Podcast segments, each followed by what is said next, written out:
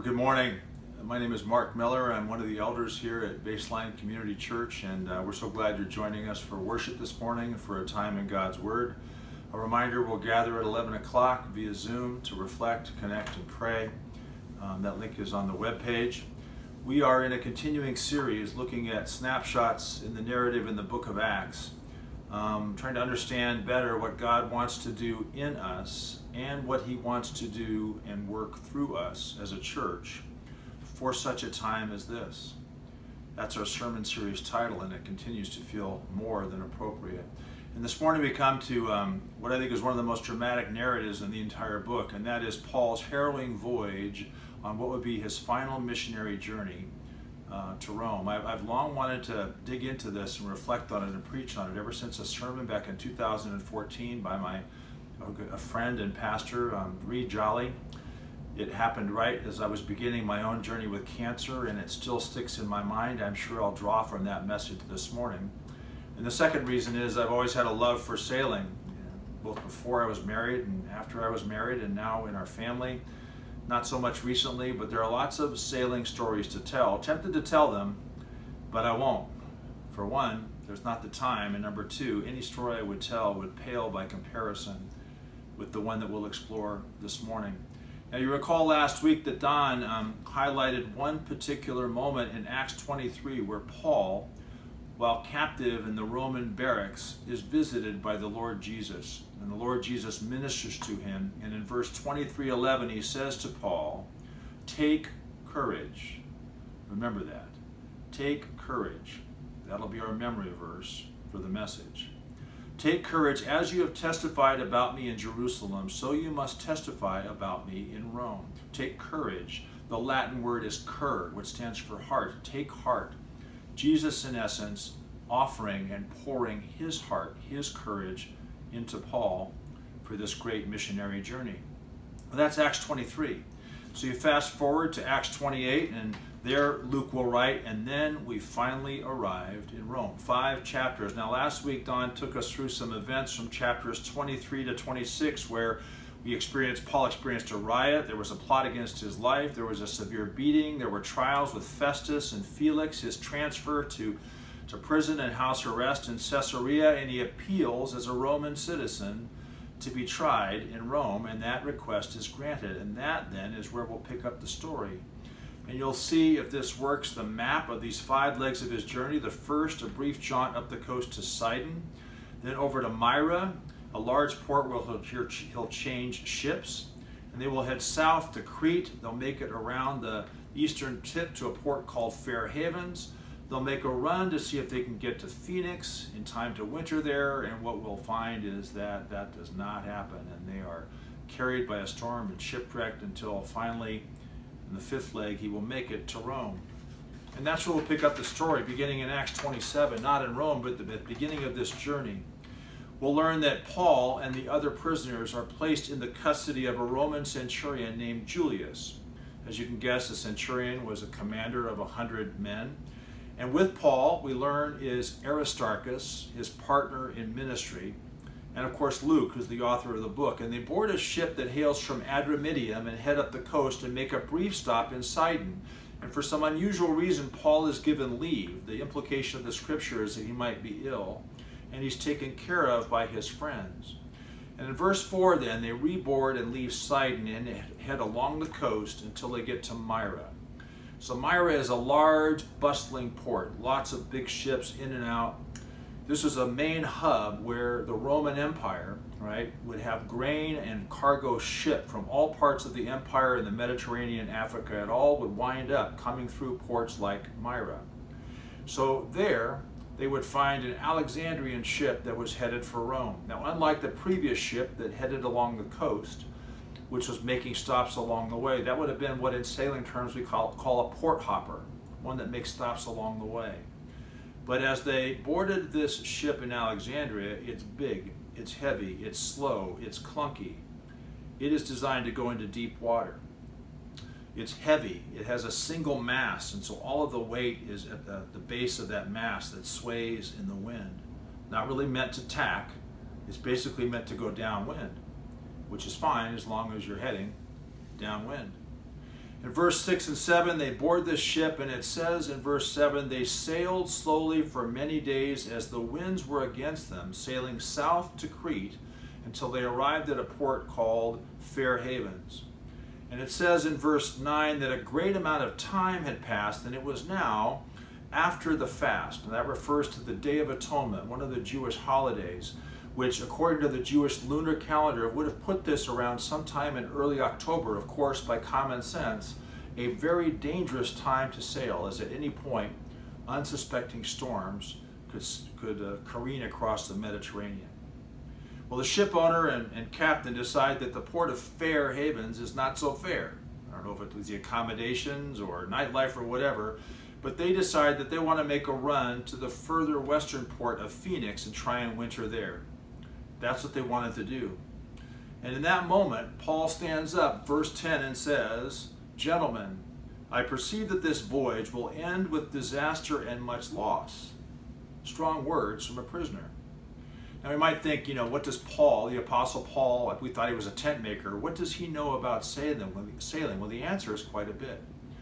If you look at the New Testament, there's probably somewhere around 11 voyages that he has made, probably over 3,500 miles.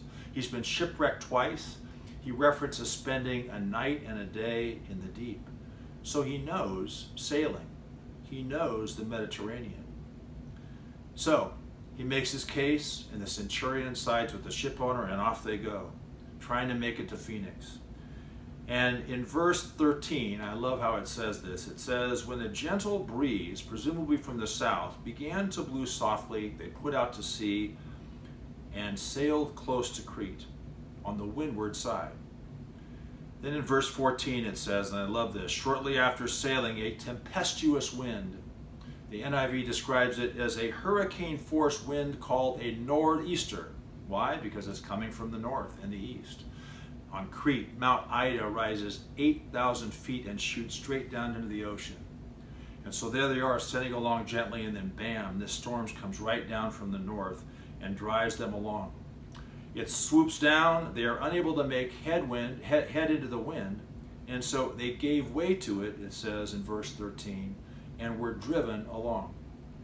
And then, chaos. Verse 16, they're towing their lifeboat you can imagine how hectic this is, that is in, the, in this dangerous storm that's, that they're in the center of. So they bring the lifeboat in. Verse 17 the sailors pull cables around the ship in sailing terms to keep it from falling apart. This is in sailing terms called frapping the ship. Verse 17 fearing they'd run aground. And to stabilize the ship, they drop what we call dragging sea anchors. We used to call them floppy anchors into the sea. Verse 18, they're taking such a violent battering that they, they begin to jettison some of the cargo. So much for the FedEx deliveries. And then finally, in verse 19, they begin to actually throw the ship's tackle overboard. And then in verse 20, it says, When neither sun or stars had appeared for many days, the storm continued raging. Remember, they can't tack, they can't sail around it, they can't sail through it. Where it goes, they go. And finally, it says in verse 20, they gave up all hope of being saved. We'll pause there for a second and sit with that. Lost in a storm, no hope. Sounds familiar. We think of Luke 8 or Mark 4. You're familiar with the story. The disciples are in a boat. They decide to head over to the other side of the lake. Jesus is asleep, falls asleep in the stern. A furious storm crashes down upon them. They fear for their lives. They're terrified. They wake him up. Jesus, Master, don't you care that we're perishing? Jesus gets up, he chides them for their faith, and he calms the storm. But before we get on our high horse about looking at the disciples, we have to be honest. Does it feel that way? Does it feel that way even now? I mean, here we are, on one hand, trying to hold on to Jesus' promise that he will never leave us or forsake us, and on the other hand, we look at our circumstances. Water coming in over the side in so many areas of life, and we say, Lord, where are you? Why don't you care? Help! Don't you see what's happening? It says in Acts 27, that verse then, they gave up all hope of being saved. And who comes center stage but Paul? verse 21. He says, Men, you should have listened to me. You would have spared yourself this damage and loss, but now I urge you to keep up your courage. There's that word. What's our memory verse? Take courage. Keep up your courage because not one of you will be destroyed. How does Paul know this? Verse 23 An angel of God, hear this, an angel of God whose an angel of the God whose I am and who I serve spoke to me. Do not be afraid, you must stand trial before Caesar, and God has graciously given you the lives of all who sail with you. Not a life will be lost, but we must run aground on some island. I love that. Wonderful thing to hear on a cruise. We pause for a moment, we begin to think about the Apostle Paul. Sometimes when we read what he has written in his letters, we tend to think he's some sort of on a different spiritual plane, that somehow he's got this spiritual bubble rising above it all, or he's sort of sitting back there in the director's chair, just sort of taking this all in peacefully. I don't think that's the case. No, like everyone else, he's probably saying, Lord, you gave me a promise to testify in Rome. Well, Rome is that way, and we're heading this way. I understand taking a long way around to avoid a storm, but not taking the long way around while I'm stuck in the storm. Now, we don't have the run up to his speech here where he, give this, he gives this encouragement, but we have to presume that he did what we have to do. He brings the situation to the Lord. The promise that he'd received in one hand and the chaos that he sees on the other and says, Lord, what's the deal? You've made this promise. And we have to imagine in that moment that he holds on to that promise and yet once again experiences God's pouring out. Jesus pours out and says, What? Take courage. And in that moment, then, that's what enables him to pass that same encouragement on to the others with unbelievable boldness. One of my favorite quotes No matter what's going on around us, the center of God's will fellowship with Christ is always the safest place we can be, no matter what. So, verse 27, it says, After 14 nights, now think about that, two weeks of this two weeks of being carried along by the storm. At midnight, the sailors sense they they're near land and they take soundings. So they put a piece of lead on a rope or a cable and drop it down to see what the depth is. The first measurement is, is um, 20 fathoms. A fathom is about the, the length of a man's um, arm span. The second one is 15, so they know they're nearing some sort of shallower water. And in this, this moment, of course, that's at midnight. And so what they do is they drop sea anchors again to slow the ship so they can wait till dawn. And kind of a dramatic moment, some of the sailors of all things pretend they're dropping, of all people, drop a what they think is um, an anchor aside, but it's really the lifeboat trying to escape from the ship. Paul sees this and says to the commander Julius, Unless all stay with the ship, you cannot be saved. It's one of the early Army Navy conflicts, by the way. So Julius and the soldiers cut the lifeboat loose. And then in verse 33, then again, just before dawn, it says, Paul takes center stage and encourages them. There's that word again. After 14 days, he encourages them to eat and reminds them, and this is a quote from verse 33 not one of, not, not one of you will lose a single hair from your head. And they were all encouraged and they ate. In verse 38, it says, They threw the rest of the wheat overboard to lighten the ship and there were an interesting number. Luke tells us there were 276 people on board the ship. Dawn arrives. Out in the distance, they see a bay with a beach. They have no idea where they are. They decide to go for it. So they let the anchors go in the sea, cut loose the rudder, hoist the mainsail, all eyes forward, and they head for the beach. What happens? Smack dab into a sandbar, and the prow gets stuck.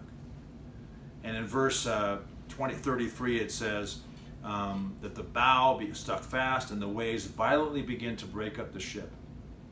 And then in this other chaotic moment in verse 42, the soldiers pull out their swords. They're ready to kill the prisoners because Roman law stated that if you were accompanying a prisoner and the prisoner escaped, the sentence that was upon the prisoner was upon you.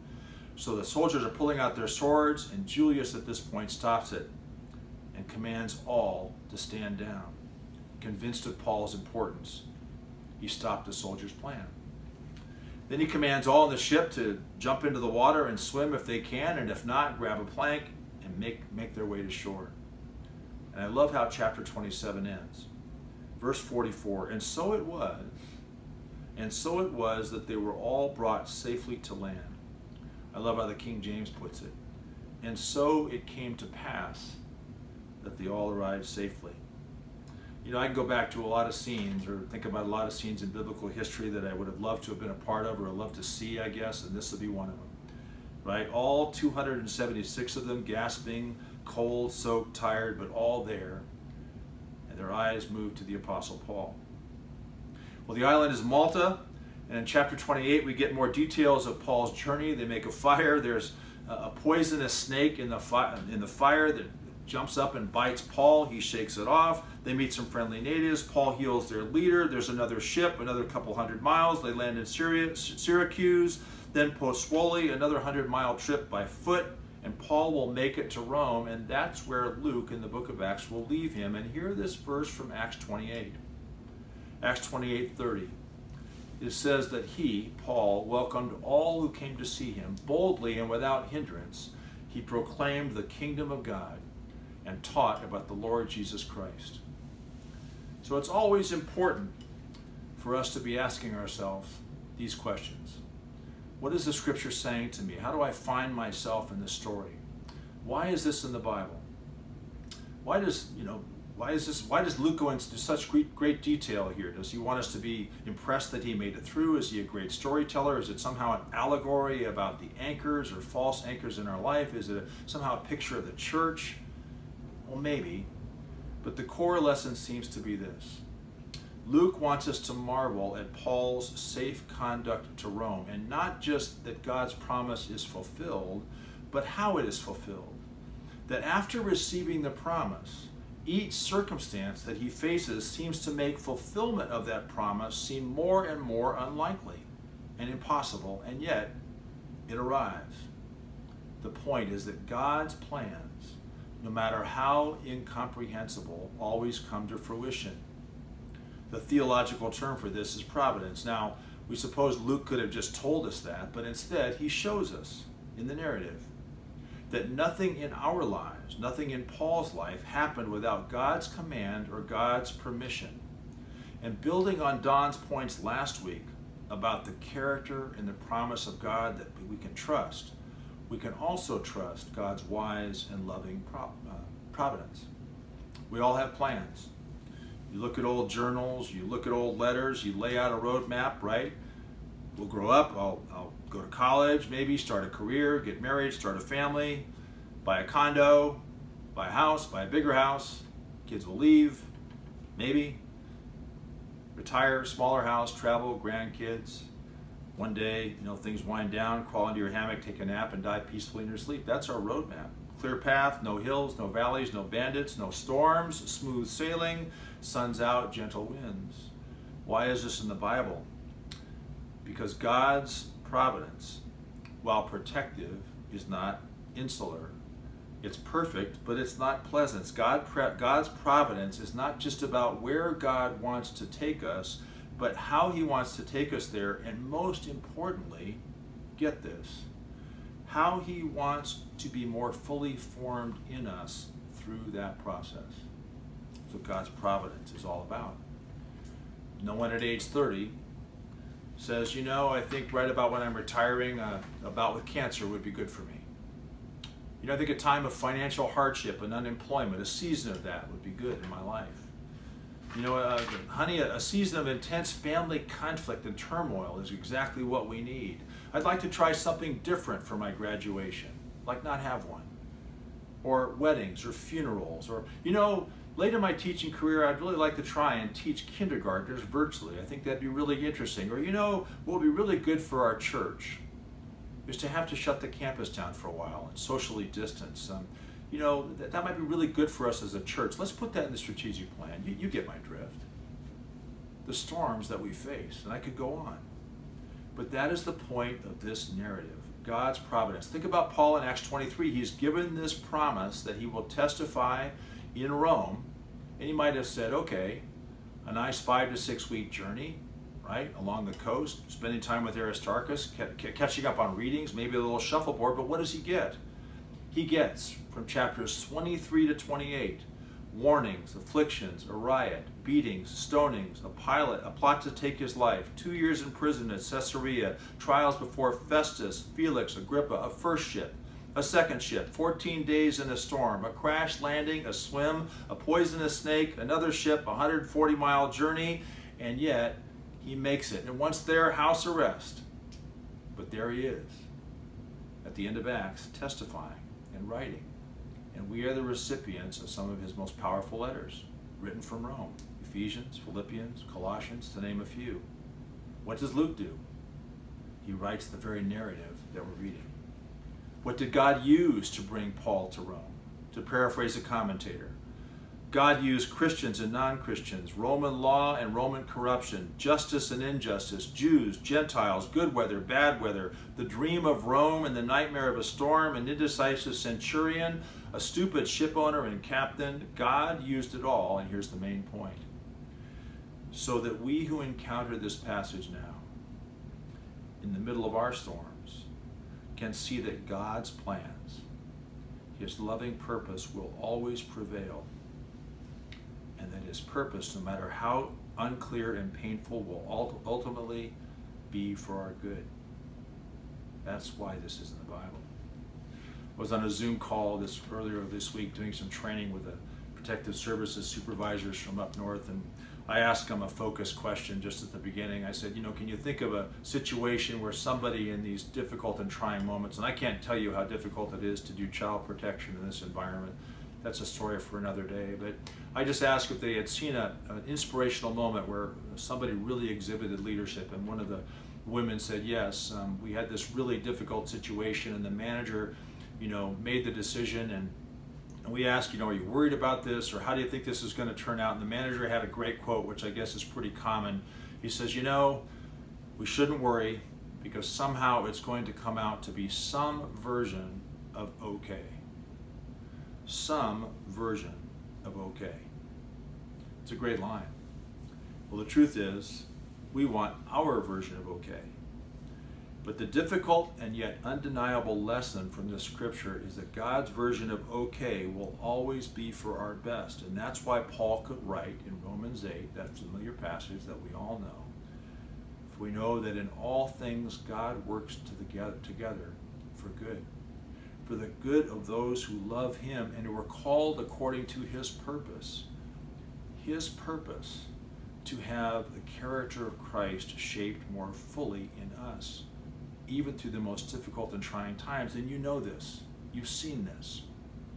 Some of you know this firsthand. You, uh, many in our congregation have endured tremendous trials and challenges. And if you're honest, you say to yourself, I could never go through that. I could never make it through that. But because you interact with them, as you listen and encounter them, and because of the way they have leaned into and relied on the encouragement of Christ, remember our passage, our memory verse, take courage, because they've leaned in to that encouragement. They have experienced a deeper walk with Him, even in their pain and suffering.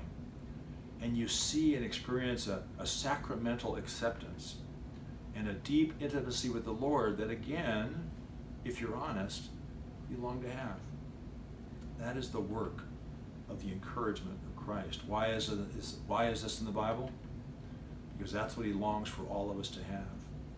So that we can more fully trust in His purpose and His providence, His faithfulness in the storms. Hear this. Trusting in His promises that no matter what no matter how incomprehensible they are, they are always trustworthy, and that God's plans for our lives will always be more elaborate, intricate, wonderful, and yes, painful and challenging than anything we can imagine. And the second thing this passage teaches us is that we can never realize this on our own. Our only source of hope does not come from within ourselves. Our only source of courage is our living hope, the one who invites us to take his courage, his heart inside us. Take courage. And we have that as our anchor for the soul. He's only though he's the only one. You know, when you when you encounter people that go through difficult times, you could never say, you know, I know what you're going through. So I've learned never to say that. but there is one that does and always will know what we're going through. And that's Jesus. Why?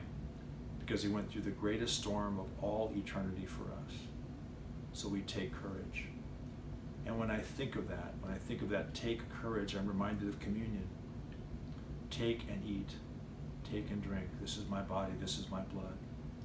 It's the storm he went through for you and me so that we could trust in his loving providence.